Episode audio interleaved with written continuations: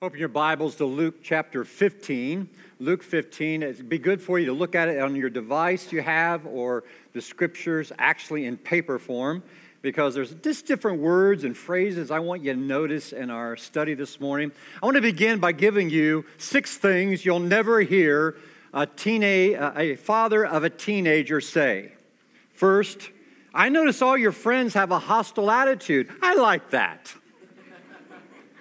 Well, now that you're 16, princess, I want you to start dating older guys. Why do you want to get a job? I've got plenty of money for you to spend. Your mother and I are going away for the weekend. You might want to have a party for all your friends. Yeah. Here's my credit card and the keys to my car. Now you go out and go crazy. And well, it looks like I'm lost. I'll have, I'll have to stop and ask for directions, I guess. And one thing you'll never hear your Heavenly Father say is, You have really blown it. We're done. Aren't you thankful that we worship a God like that today? We worship this God of grace and glory. And I'm thankful that we have this story to relish. It's probably the most familiar of, of all stories told in the scriptures, I, I assume. It's made its way into theater and to movies and in novels and even personal lives like yours and mine. We love the storyline the prodigal son. Let's look at it again because it never gets old to us. Verse 11. Jesus continued There was a man who had two sons. The younger one said to his father, Father, give me my share of the estate. So he divided his property between them. Not long after that, the younger son got together all he had, set off for a distant country, and there squandered his wealth in wild living. After he had spent everything, there was a severe famine in the land, in the country, and he began to be in need. So he went and hired himself out to a citizen of that country who sent him to his fields to feed pigs. He longed to fill his stomach with the pods that the pigs were eating, but no one gave him anything. When he came to his senses, he said, How many of my father's hired servants have food to spare, and here I am starving to death? I will set out and go back to my father and say to him, Father, I have sinned against heaven and against you. I am no longer to be called I, I am no longer worthy to be called your son. Make me like one of your hired servants. So he got up and went to his father. And while he was still a long way off, his father saw him, was filled with compassion for him and he ran to his son, threw his arms around him, and kissed him. The son said to him, Father, I have sinned against heaven and against you. I am no longer worthy to be called your son. But the father said to his servants, Quick, bring the best robe and put it on, and put a ring on his finger and sandals on his feet. Bring the fattened calf and kill it. Let's have a feast and celebrate. For the son of mine was dead, and he's alive again. He was lost and is found. So they began to celebrate. There's too many people in our congregation who have been made familiar with a broken home. Some of you grew up in a broken home. Some of you have walked with friends in a broken home. You've known the hardship of that, you've known the tears. Maybe some of you, even today, are struggling to try to keep your home together.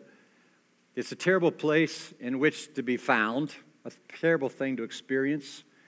We know the hurts that come with it all all too well. And here's another one in the scripture. It's one that's so real to us, we can feel with it all. And this broken home begins with this shocking request. And I don't think the, sh- the, the shock probably was the most severe of all, but there were probably little things along the way leading to this. So maybe the father wasn't too surprised at this request. The original hearers, however, would have been stunned by Jesus telling the story in the way that he did because this man has two sons. And when this father would die, the oldest son, according to the law, would get two thirds of the father's uh, what the father left. The younger would get the third, or if there were several siblings, they would share the third, because there was great responsibility with the older older son uh, taking two thirds of the inheritance. I've been at, with families at funerals before, many of them, and a couple of times I've been very found myself very awkward and feeling uh, a bit embarrassed for the family because before the lid was closed on the casket, they started arguing about the will. But here we have a son saying, "Dad, I want my inheritance now." In so many words, he was saying, "I, I, I wish you were dead. I want your stuff, but I don't want you." He didn't want the responsibility that came with inheriting because in that day, if you had the inheritance, you lived in a village or a small town and there were extended family around and so you were responsible for, for some legal matters or for making sure the family was taken care of. You were the kind of the you were sort of the patriarch of the family. Your dad was when he died and he's, leave, he's left you the responsibility. But his son wanted nothing to do with this. Everything about this father's name and his value and his place was about land. That's that in that time and place, the land was serious. It was serious, serious to be an owner of property.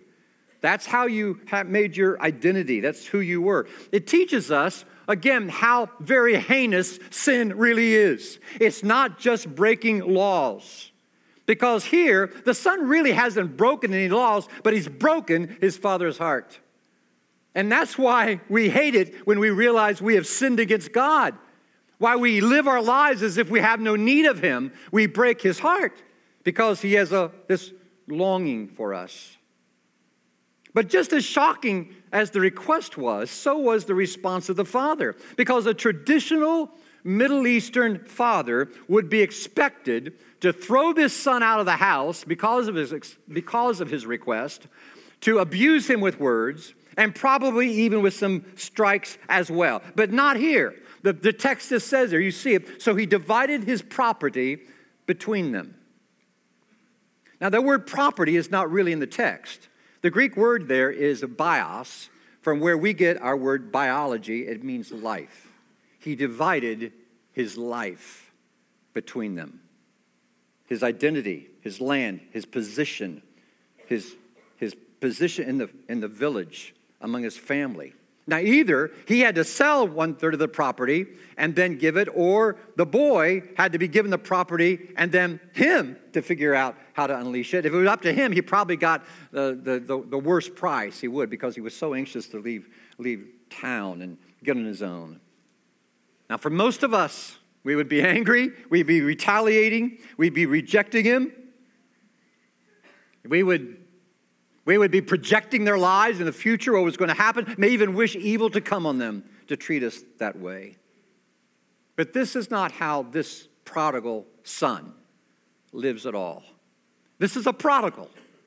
He is wasteful in an extravagant way. And his rebellion is, is striking. He squanders what he takes, as we would expect, it, expect him to do when he demanded his money and treated his father in such a way. And he, he spent in all kinds of wild living. He scattered, that's another meaning of that word there, and immoral pleasures, wild living.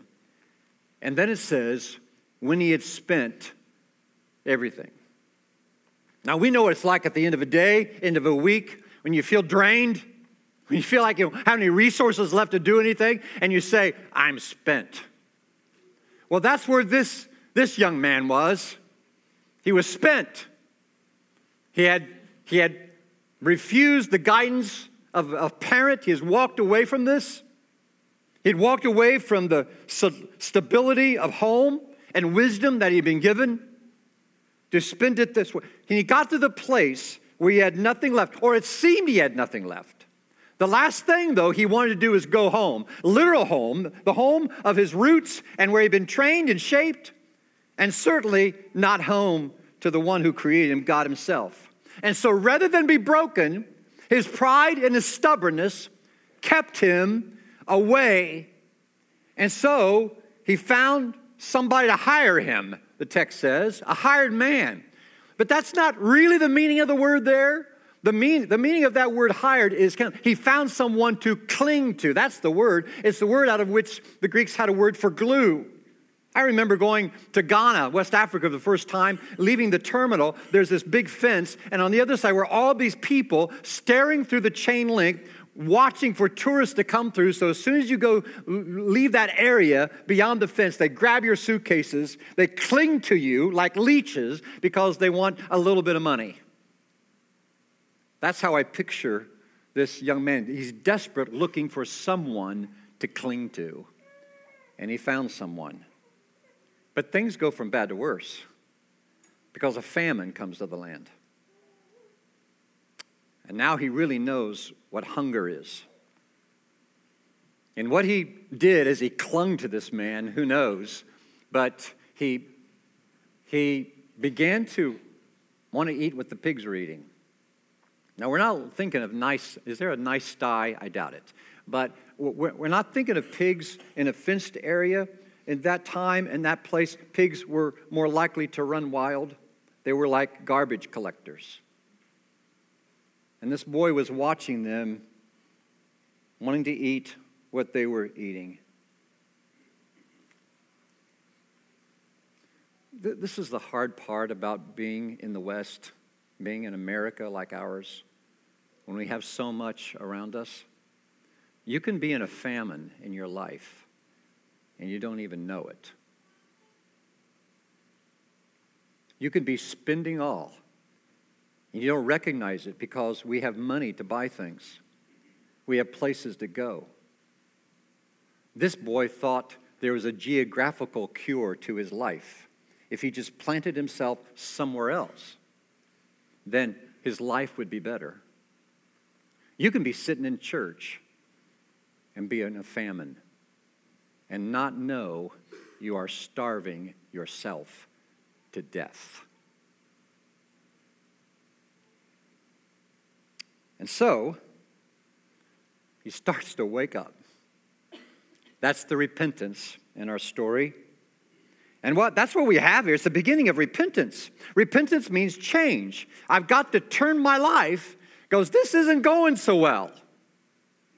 And that's why it's difficult for people in our age and time to come to repentance because we have so much and therefore, it's hard to recognize our need to get home to the Father. But notice the elements of, of repentance. On one, one part of it is internal repentance. It says he came to his senses. That's what basically repentance is. I'm, I'm becoming aware, I am more clear now of my problem. I'm more clear now of my self centeredness. I'm becoming more aware that I have sinned against my Creator. It's coming to my senses that, that if I keep living like this, someday I will have to give an account from my life, and I am not ready to do that. Another part of repentance is very vertical because it starts with understanding that we sin against God. Our sin first is against God. You, you may have sinned in lots of different ways against people, but this boy said, First of all, I've sinned against heaven. David, after his sin with Bathsheba and uh, murdering her husband Uriah, said, It's against you and you only have I sinned, God. And he didn't mean he hadn't offended the family. He just meant primarily, God, you're the one that I have failed. That's always true when we're coming to repentance. You see, there is a kind of repentance that leads to death. It's the kind of repentance that's only for the hour and it's not lasting. It's not really life change. And many of us probably can give testimony to that. But there's a true repentance where it's from the heart and it's directed toward our Heavenly Father above. That's the true repentance. And here, he, he, he, he realizes, recognizes what he is, how he's offended God. And then repentance is horizontal. He said, I've sinned against, I've sinned against heaven and against you, Father. He says, when I get up and go back home, that's what I'm going to say. Don't ever think that sin only affects you. It's always got fingers to it. It always damages relationships. It always robs us of spirit. It always robs us of joy and perfect peace. It always does. This boy's coming to his senses, and he's not going to make any excuses. He's not going to go home and say, Dad, I shouldn't have, but you've never shared a bedroom with my brother. Dad, I know I shouldn't have done it, but all the guys my age are doing this. There's no blame shifting. There's no attempt to try to somehow soften the, the, the, the, the terrible nature of his offense toward his father. You see, God is always pursuing people, always. You and me, both of us. He's calling us to come higher all the time. And some of you today, many in our church today, are longing for children to come home. They're longing for kids to stop rebelling. They're longing for parents to just love them and, and know Christ in the way that they're knowing them as young people. There are all kinds of, of grandparents that wish there, there was not a divide between them and their grandchildren. There's all kinds of marriages that are barely hanging on and they're waiting for the other one to just come alive again. Now, I hope it doesn't describe anybody here, but my guess is there's some that describes here today. The good news is, you know, we can return. How difficult it must have been for him to return because coming home would have meant facing something called kazaza. Among the Hebrew people, there was this kazaza that when, when, a, when a boy left home and he wasted his money among the Gentiles, when he came home, they would break a jar at his feet and cry, This son is cut off from his people. Not welcome.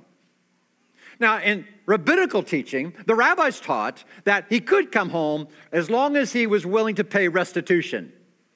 So that's what this boy does, hoping that if he survives the kazaza, or maybe if it doesn't happen, he starts plotting a way he can pay back his dad. He said, Well, there's no way I can be a, I can be a son anymore, but, but maybe, maybe he'll make me like a hired servant. Now, that's different from a slave. A slave would live in, on the house grounds. A hired servant could live in the village and learn a craft and start, and then he could start paying, paying his dad back. Somehow, this young man missed the true nature of his father. Because that's who we meet then in this story that reaches to the depths of our hearts the prodigal father. The prodigal, the word prodigal means extravagant so we have a son who's extravagant in his waste, and we have a father who's extravagant in his grace, in his mercy, in his love. The son was just hoping for a master slave relationship, but he gets so much more. He gets to be restored. Reconciliation is the furthest thing from his mind.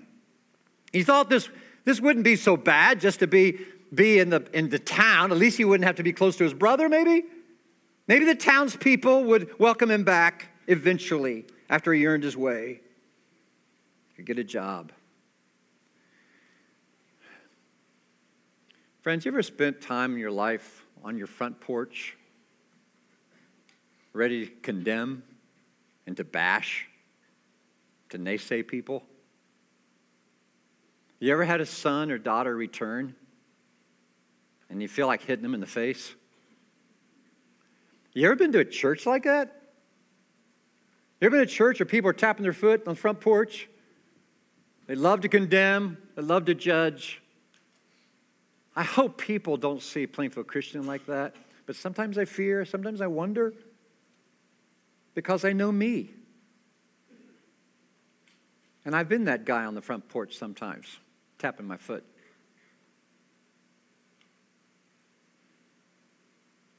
But look at this father.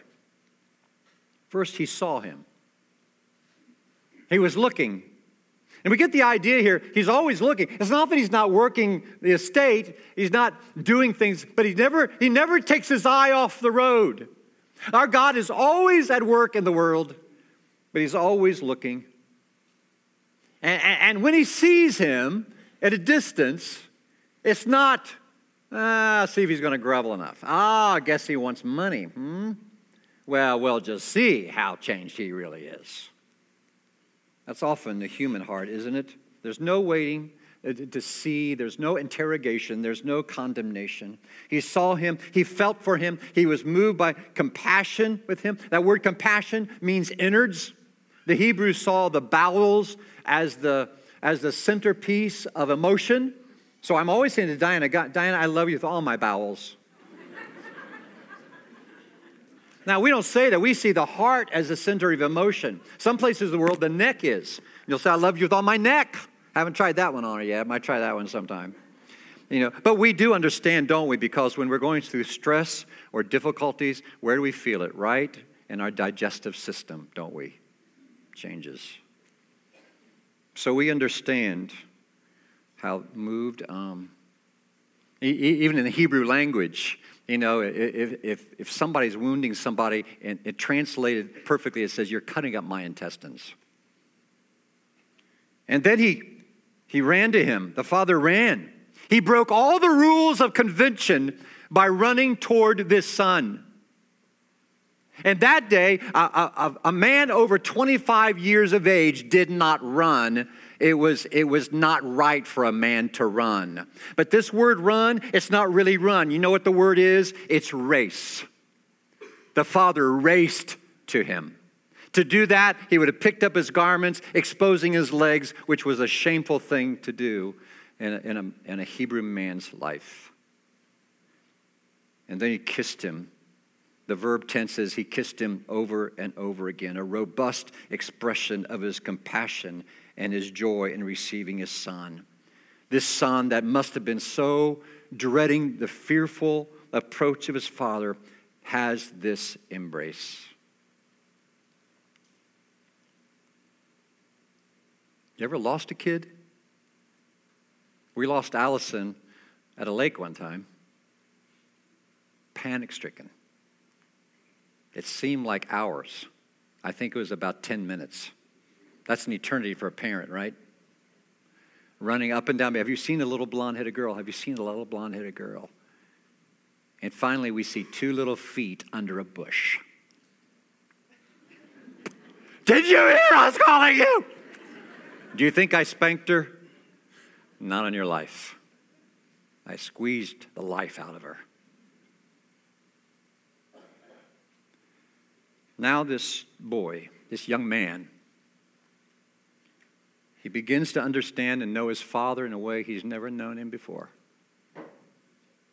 And I don't know if the father interrupted what the son was about to say or if the son finally came to his senses realizing for me to offer to pay my dad back is rather blasphemous. Anybody here trying to buy your way into heaven? Anybody here trying to work hard to get God to love you better, to love you more? My friends, He will never love you any more than He does right now. Whether you're in Christ or not, you're walking with Him or not, I want you to know the intensity of the Father's love for you. How dare this young man think he could pay his father back? And how dare any of us think that somehow we can buy our way of salvation. And then there's this great rejoicing. There's, there's, no, there's no word about go get showered and shaved. Just bring the best robe. It must have been the father's own robe, don't you think? Bring a ring. It would have been a signet ring, probably, that gives him authority to, to make deals, to sign contracts, just like is done today. Put shoes on his feet. Slaves went barefoot. Sons wore shoes. He is restored to full sonship. Let's have a party. Let's celebrate prime beef. Let's do it. That was a delicacy in that day. And to, to have the best, this was the Father's public statement about the depth of his joy. Actually, it was a resurrection. This boy was dead, and now he's alive. What a, what a father. And what a God we worship today. It's our story, isn't it? Isn't it your story? Tony Campolo tells about being in Honolulu speaking at a conference. And he can't sleep, so it's 3:30 in the morning. He goes to a local crummy little donut shop, orders black coffee and a donut. And while he's sitting there, it's about eight or nine prostitutes come in. They're smoking and swearing, and he feels a little uncomfortable. And so he's going to leave, and then he hears one at the counter say to her friend next to her, Hey, tomorrow's my birthday. I'm going to be 39. And this, uh, this gal responded, Well, what do you want me to do about it? Give you a party? And first one said, Well, you don't have to be so nasty about it. I'm just saying it's my birthday. I've never had a birthday party. Don't expect one now. And Tony overheard that and he got to thinking. So he waited for a while and all of them left. And he went to meet the donut man named Harry. He said, Hey, do those ladies come in every night? He said, Yep, every night they're here, about this time. So Tony said, I got an idea. How about having a birthday party for that one on the end? What was her name? Oh, that's Agnes. She's pretty nice. She's always doing nice stuff for people. Nobody ever does anything nice for her. Well, let's have a birthday party for her, Tony said.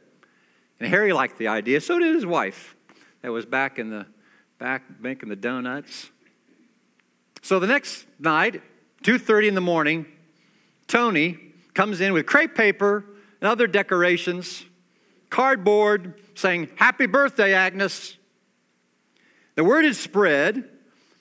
And so by, by about 3:15, there were wall-to-wall hookers in that donut shop. And Agnes came with her friend at 3:30. And she walked in, "Happy birthday, Agnes!" She was stunned. Weak kneed, wobbly, and then she started sobbing.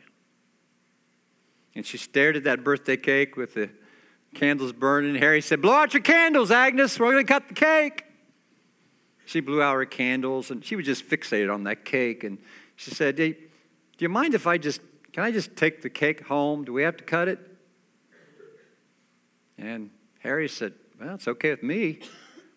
So she just picks up that cake and she, she leaves carrying it like it's a holy grail. Door closes. Everybody felt a little awkward. Tony got up on the chair. He said, Let's pray for Agnes.